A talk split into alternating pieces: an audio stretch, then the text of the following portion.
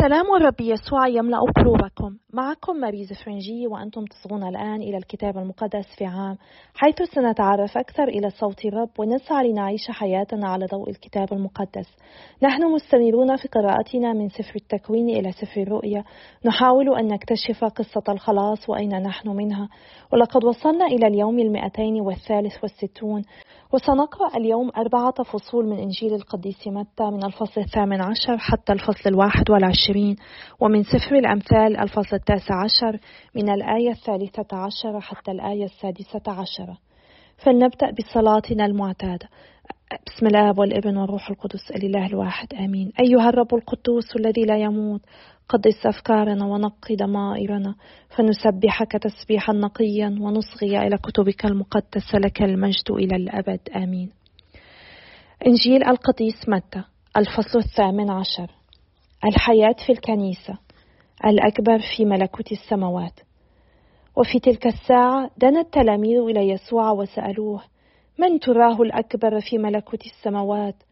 فدعا طفلا فأقامه بينهم وقال: الحق أقول لكم، إن لم ترجعوا فتصيروا مثل الأطفال لا تدخلوا ملكوت السماوات. فمن وضع نفسه وصار مثل هذا الطفل فذاك هو الأكبر في ملكوت السماوات. ومن قبل طفلا مثله إكراما لاسمي فقد قبلني أنا. جزاء من يكون حجر عثرة. وأما الذي يكون حجر عثرة لأحد هؤلاء الصغار المؤمنين بي فأولى به أن تعلق الرحى في عنقه ويلقى في عرض البحر. الويل للعالم من أسباب العثرات، ولا بد من وجودها، ولكن الويل للذي يكون حجر عثرة.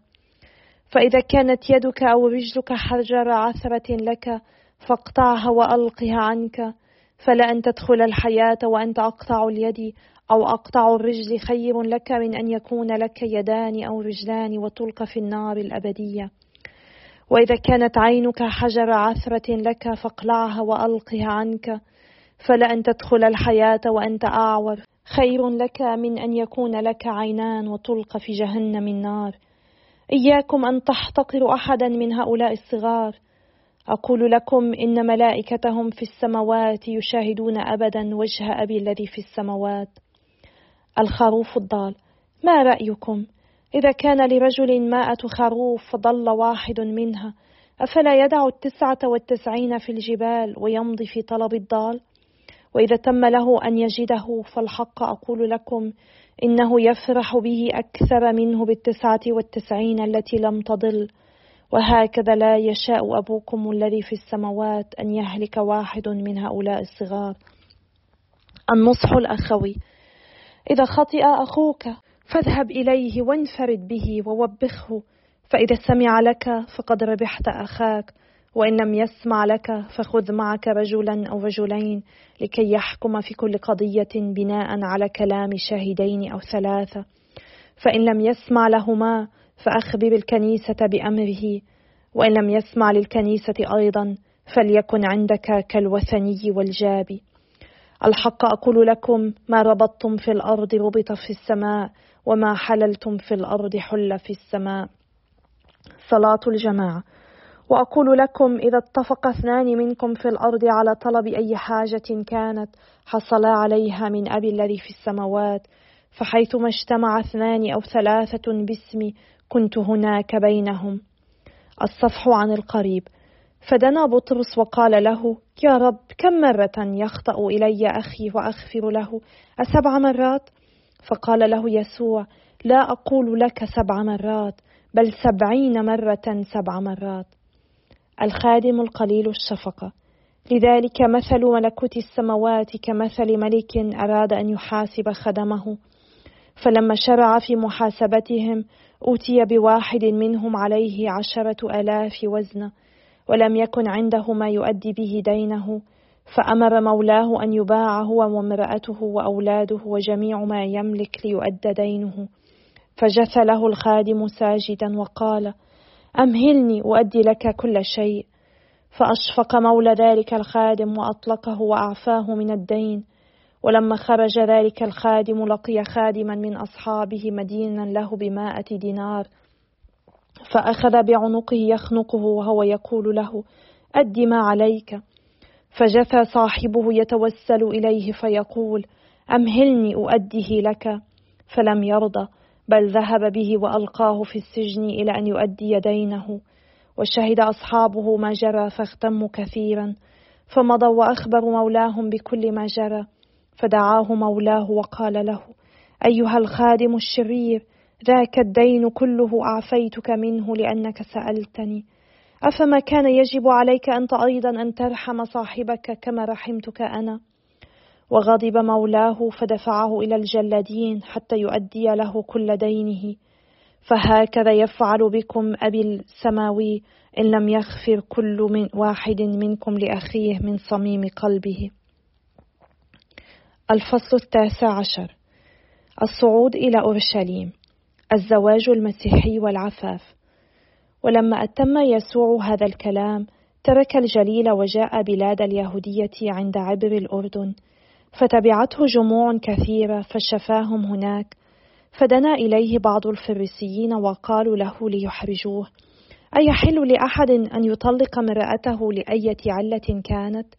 فأجاب: أما قرأتم أن الخالق منذ البدء جعلهما ذكرا وأنثى، وقال: لذلك يترك الرجل أباه وأمه ويلزم امرأته ويصير الاثنان جسدا واحدا، فلا يكونان اثنين بعد ذلك بل جسد واحد، فما جمعه الله فلا يفرقنه الإنسان. فقالوا له: فلماذا أمر موسى أن تعطى كتاب طلاق وتسرح؟ قال لهم: من أجل قساوة قلوبكم رخص لكم موسى في طلاق نسائكم، ولم يكن الأمر منذ البدء هكذا. أما أنا فأقول لكم: من طلق امرأته إلا لفحشاء وتزوج غيرها فقد زنى. فقال له التلاميذ: إذا كانت حالة الرجل مع المرأة هكذا فلا خير في الزواج.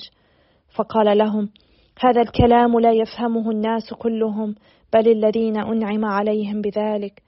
فهناك خصيان ولدوا من بطون أمهاتهم على هذه الحال، وهناك خصيان خصاهم الناس، وهناك خصيان خصوا أنفسهم من أجل ملكوت السماوات.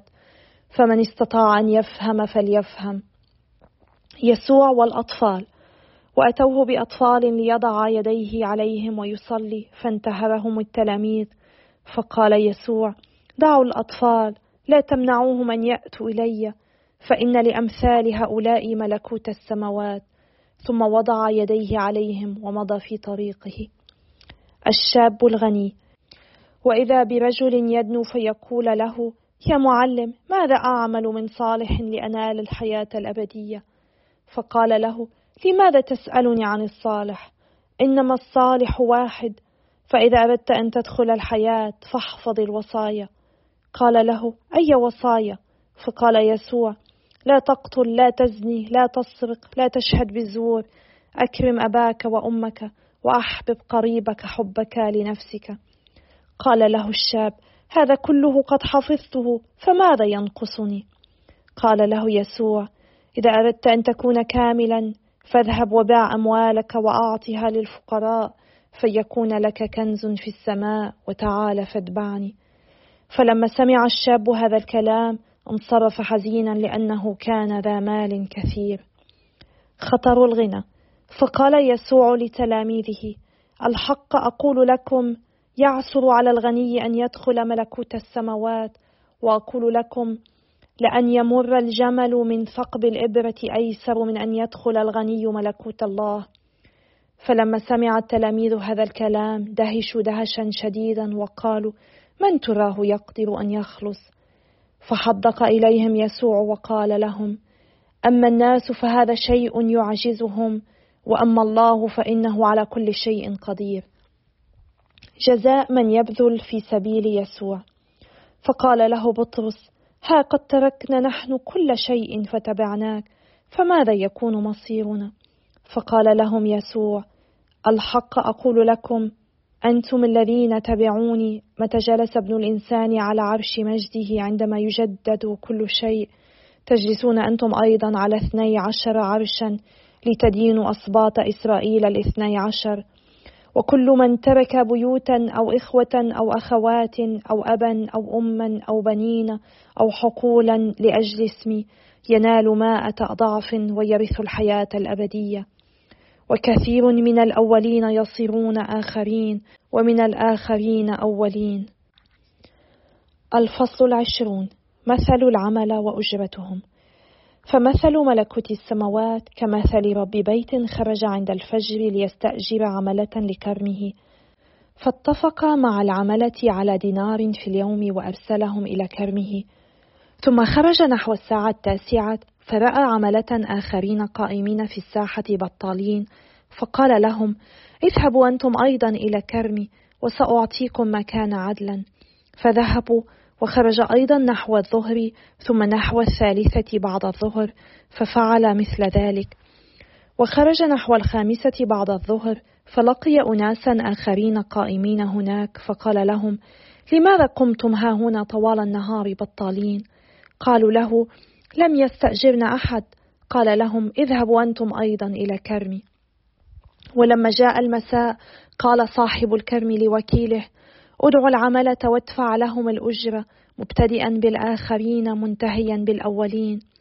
فجاء أصحاب الساعة 5 بعد الظهر وأخذ كل منهم دينارا، ثم جاء الأولون فظنوا أنهم سيأخذون أكثر من هؤلاء، فأخذ كل منهم أيضا دينارا، وكانوا يأخذونه ويقولون متذمرين على رب البيت: هؤلاء الذين أتوا آخرا لم يعملوا غير 1 ساعة، فساويتهم بنا نحن الذين احتملنا ثقل النهار وحره الشديد.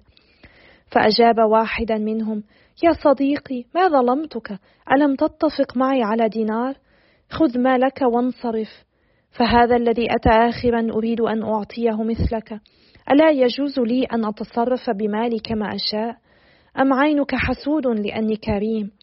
فهكذا يصير الآخرون أولين والأولون آخرين. يسوع ينبئ التلاميذ مرة 3 بآلامه وموته وقيامته.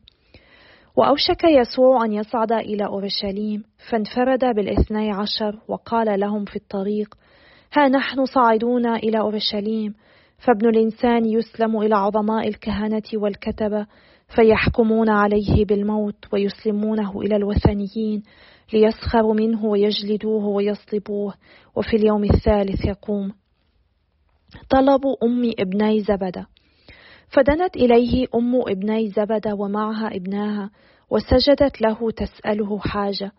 فقال لها: ماذا تريدين؟ قالت: مر أن يجلس ابناي هذان أحدهما عن يمينك والآخر عن شمالك في ملكوتك. فأجاب يسوع: إنكما لا تعلمان ما تسألان، أتستطيعان أن تشربا الكأس التي سأشربها؟ قالا له: نستطيع. فقال لهما: أما كأسي فسوف تشربانها، وأما الجلوس عن يميني وعن شمالي فليس لي أن أمنحه، بل هو للذين أعده لهم أبي. السلطة خدمة. وسمع 10 ذلك الكلام فاستاءوا من الأخوين، فدعاهم يسوع إليه وقال لهم: تعلمون أن رؤساء الأمم يسدونها، وأن أكابرها يتسلطون عليها، فلا يكن هذا فيكم، بل من أراد أن يكون كبيرا فيكم فليكن لكم خادما، ومن أراد أن يكون الأول فيكم فليكن لكم عبدا. هكذا ابن الإنسان لم يأتي ليخدم، بل ليخدم ويفدي بنفسه جماعة الناس. شفاء أعميين في أريحة. وبينما هم خارجون من أريحة تبعه جمع كثير، وإذا أعميان جالسان على جانب الطريق، فلما سمعا أن يسوع مار من هناك صاحا: رحماك يا رب يا ابن داود. فانتهرهما الجمع ليسكتا، فصاحا أشد الصياح: رحماك يا رب يا ابن داود. فوقف يسوع ودعاهما وقال: ماذا تريدان أن أصنع لكما؟ قالا له: يا رب، أن تفتح أعيننا. فأشفق يسوع عليهما ولمس أعينهما، فأبصرا لوقتهما وتبعاه. الفصل 21. يسوع في أورشليم. يسوع يدخل أورشليم. ولما قربوا من أورشليم ووصلوا إلى بيت فاجي عند جبل الزيتون، حينئذ أرسل يسوع تلميذين وقال لهما: اذهبا إلى القرية التي تجاهكما تجدا أتانا مربوطة وجحشا معها، فحلا رباطها وآتيان بهما. فإن قال لكما قائل شيئا فأجبا: الرب محتاج إليهما، فيرسلهما لوقته. وإنما حدث هذا ليتم ما قيل على لسان النبي: قولوا لبنت صهيون: هوذا ملكك آت إليك وديعا راكبا على أتان وجحش ابن دابة. فذهب التلميذان وفعلا كما أمرهما يسوع، وأتيا بالأتان والجحش، ثم وضعا عليهما رداءيهما، فركب يسوع. وكان من الناس جمع كثير، فبسطوا أرديتهم على الطريق، وقطع غيرهم أغصان الشجر ففرشوا بها الطريق.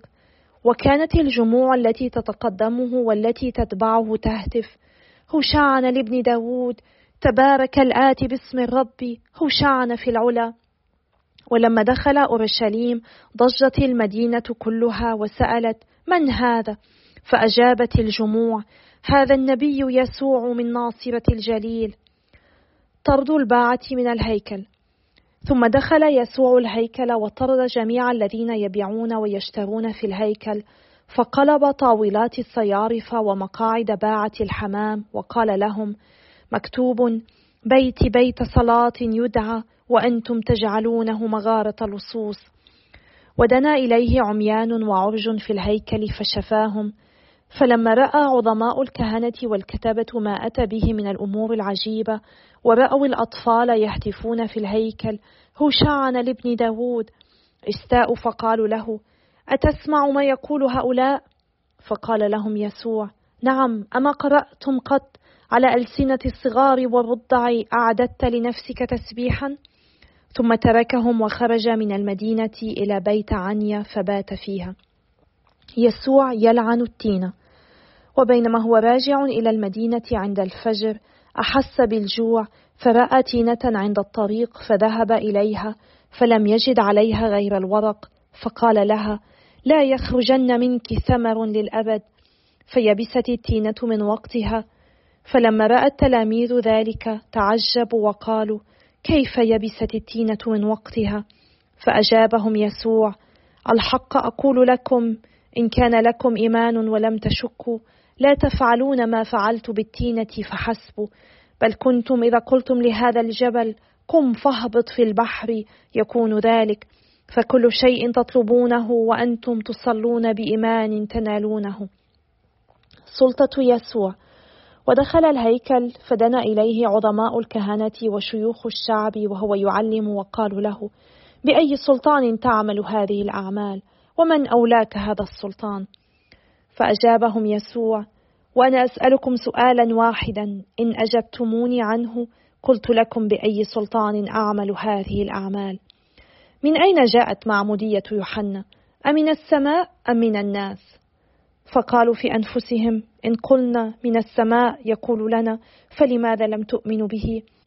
وإن قلنا من الناس نخاف الجمع، لأنهم كلهم يعدون يوحنا نبيا. فأجابوا يسوع: لا ندري. فقال لهم: وأنا لا أقول لكم بأي سلطان أعمل هذه الأعمال. مثل الابنين. ما رأيكم؟ كان لرجل ابنان، فدنا من الأول وقال له: يا بني اذهب اليوم واعمل في الكرم. فأجابه: لا أريد. ولكنه ندم بعد ذلك فذهب. ودنا من الآخر وقال له مثل ذلك، فأجاب: ها إني ذاهب يا سيد. ولكنه لم يذهب. فأيهما عمل بمشيئة أبيه؟ فقالوا: الأول.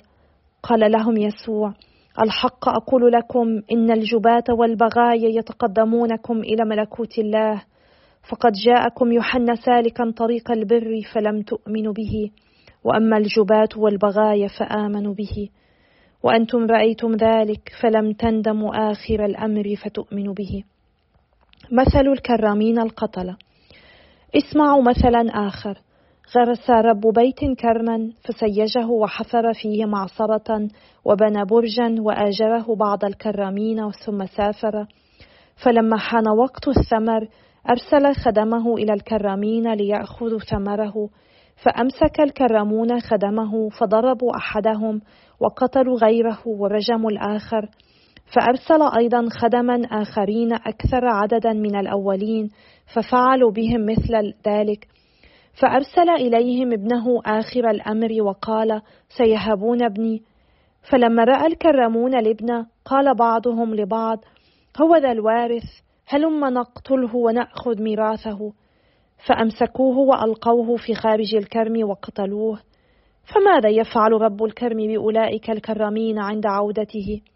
قالوا له يهلك هؤلاء الأشرار شر هلاك ويؤجر الكرم كرامين آخرين يؤدون إليه الثمر في وقته.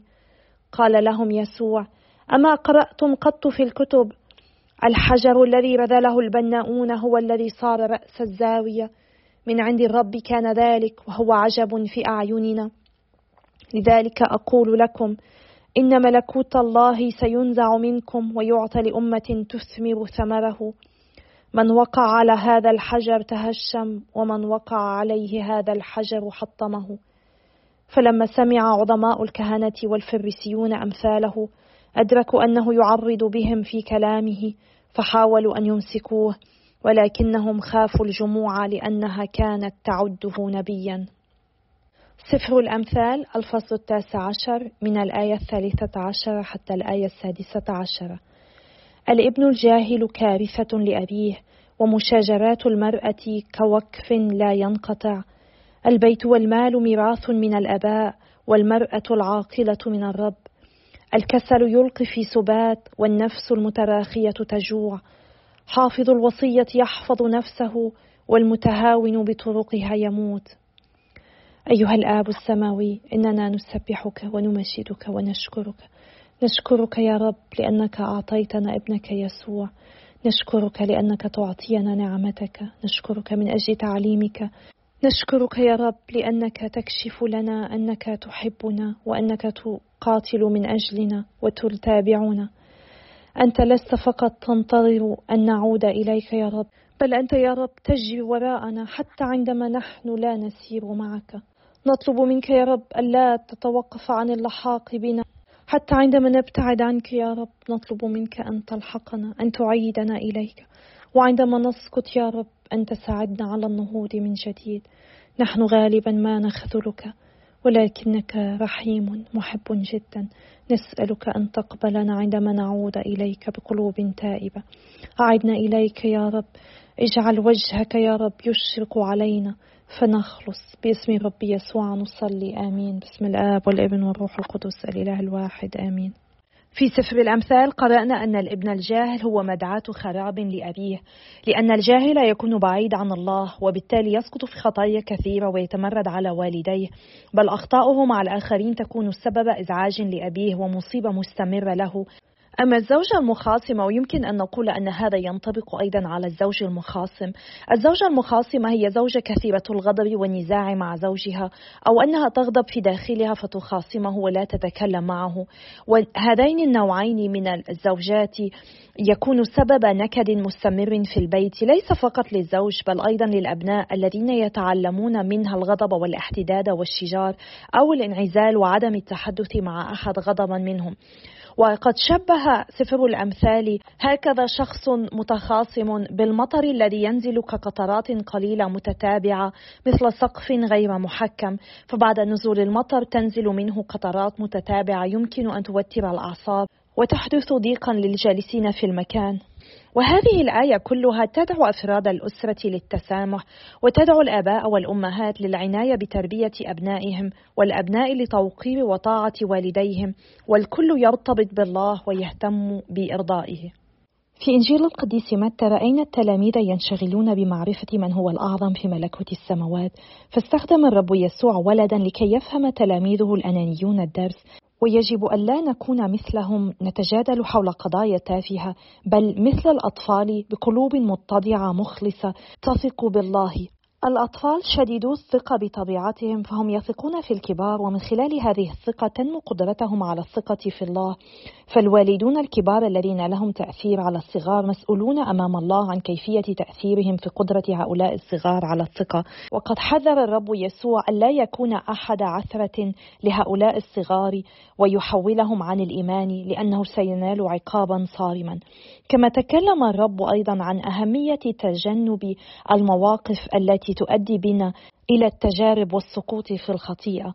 يجب علينا أن نزيل كل حجر عثرة يؤدي بنا إلى الخطيئة، وهذا لا يعني حقا أن نقطع جزءا من جسدنا، ولكن معناه إزالة أي شخص أو برنامج أو تعليم أو شيء يستخدمه إبليس ليسقطنا في الخطيئة ويهدد نمونا الروحي. العيش هذه الحياة الأرضية متنازلين عن أمور مهمة كي تمنعنا من السقوط في الخطيئة والابتعاد عن الرب هو أهم بكثير من أي شيء آخر، لأن فيه خلاص نفوسنا. علينا أن نتخلى عن كل شيء يمكن أن يبعدنا عن الله الذي يسعى دائما وراءنا، كما رأينا في مثل الخروف الضائع الذي يبين محبة الله لمن يعثرون بسبب ضعفهم.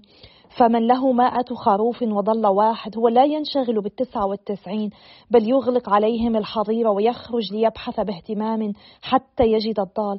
هكذا الله دائما يبحث عن المنكسرين والضالين والمنفصلين والذين يشعرون بالعار، ويسعى ليعيدهم إليه، إلى قلبه، ليخلصهم. علينا أن نثق أن لنا مكانا في قلب الله لا يملأه أحد غيرنا، فإن سقطنا فلنتب سريعا ولنعد إلى مكاننا حتى نفرح ونفرح قلب الآب.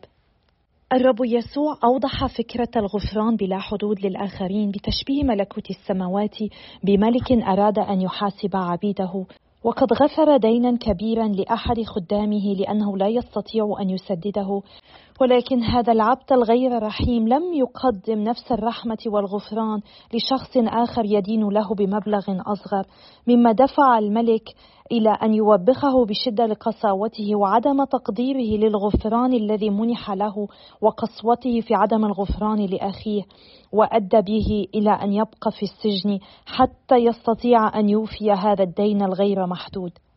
الله يغفر لنا كل خطايانا، وعلينا نحن أيضا أن نبادل بالغفران مع الآخرين. يسوع غفر لنا غفرانا كاملا، ويجب هذا أن يؤدي بنا إلى الاستعداد الدائم الكامل للغفران للآخرين. عندما لا نغفر للآخرين نحن نكسر وصية المسيح التي أساسها المحبة. علينا أن نعني الكلمات التي نصليها كل مرة نصلي الصلاة الربية: اغفر لنا خطايانا كما نحن نغفر لمن خطئ إلينا. ربما البعض منا قد أصيب بأذى عميق بطرق عديدة، وقد يشعر أنه من المستحيل أن يغفر هذه الجروح على المستوى البشري. الرب يسوع يخبرنا أن الأشياء غير ممكنة عند الناس ممكنة عند الله. عندما نجد أنفسنا غير قادرين على المغفرة فلنطلب معونة الرب ونعمته كي نفعل ذلك. هناك الكثير لنقوله، ولكننا سنختم بالتحدث عن مثل العمال في الكرم الذي قرأناه في الفصل 20. للوهلة الأولى نظن أن هناك لا عدل في هذا المثل، لأن صاحب الكرم يدفع نفس الأجر للذين عملوا طوال النهار والذين عملوا فقط لفترة قصيرة.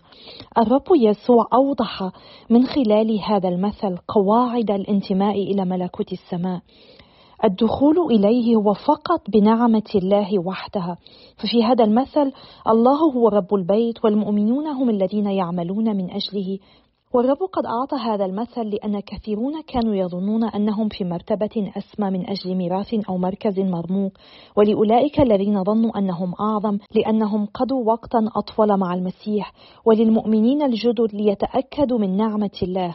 هذا المثل ليس عن المكافآت ولكن عن الخلاص، فهو تعليم قوي عن النعمة وعن كرم الله.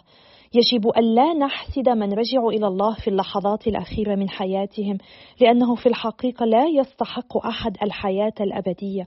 الذي يتوب على عتبة الموت والشخص الذي يؤمن ويخدم الله سنين عديدة لهما نصيبا مع الرب. علينا ألا نسخط على قبول الله للمحتقرين والمنبوذين والخطأ الذين يعود إليه طالبين المغفرة في آخر لحظات حياتهم. علينا أن نتنبه ألا نحسد شخصا آخر على ما أعطاه الله. عوضا عن ذلك علينا أن نوجه نظرنا إلى ما أحسن به إلينا الله، وأن نشكره على ما لدينا، ونسعى دائما لأن نعيش بإخلاص دعوتنا. فلنقضي بعض الوقت اليوم نتأمل كرم الله الذي لا حدود له نحونا ونحو الآخرين. وإذا شعرنا بالحسد أو رفض لكرم الله تجاه أشخاص محددين، علينا أن نطلب من الرب النعمة كي نحبه ونصلي لهؤلاء الأشخاص. يجب أن نرى في كرم الرب ونعمته فرصة وأملا لمحبين البعيدين عن الرب بأن يتوبوا وينالوا الملكوت الأبدي في يوم من الأيام. فلنستمر بالصلاة لأجل بعضنا البعض حتى نلتقي في يوم من الأيام سوية في ملكوت السماوات. وإلى اللقاء غدا يوم آخر إن شاء الله.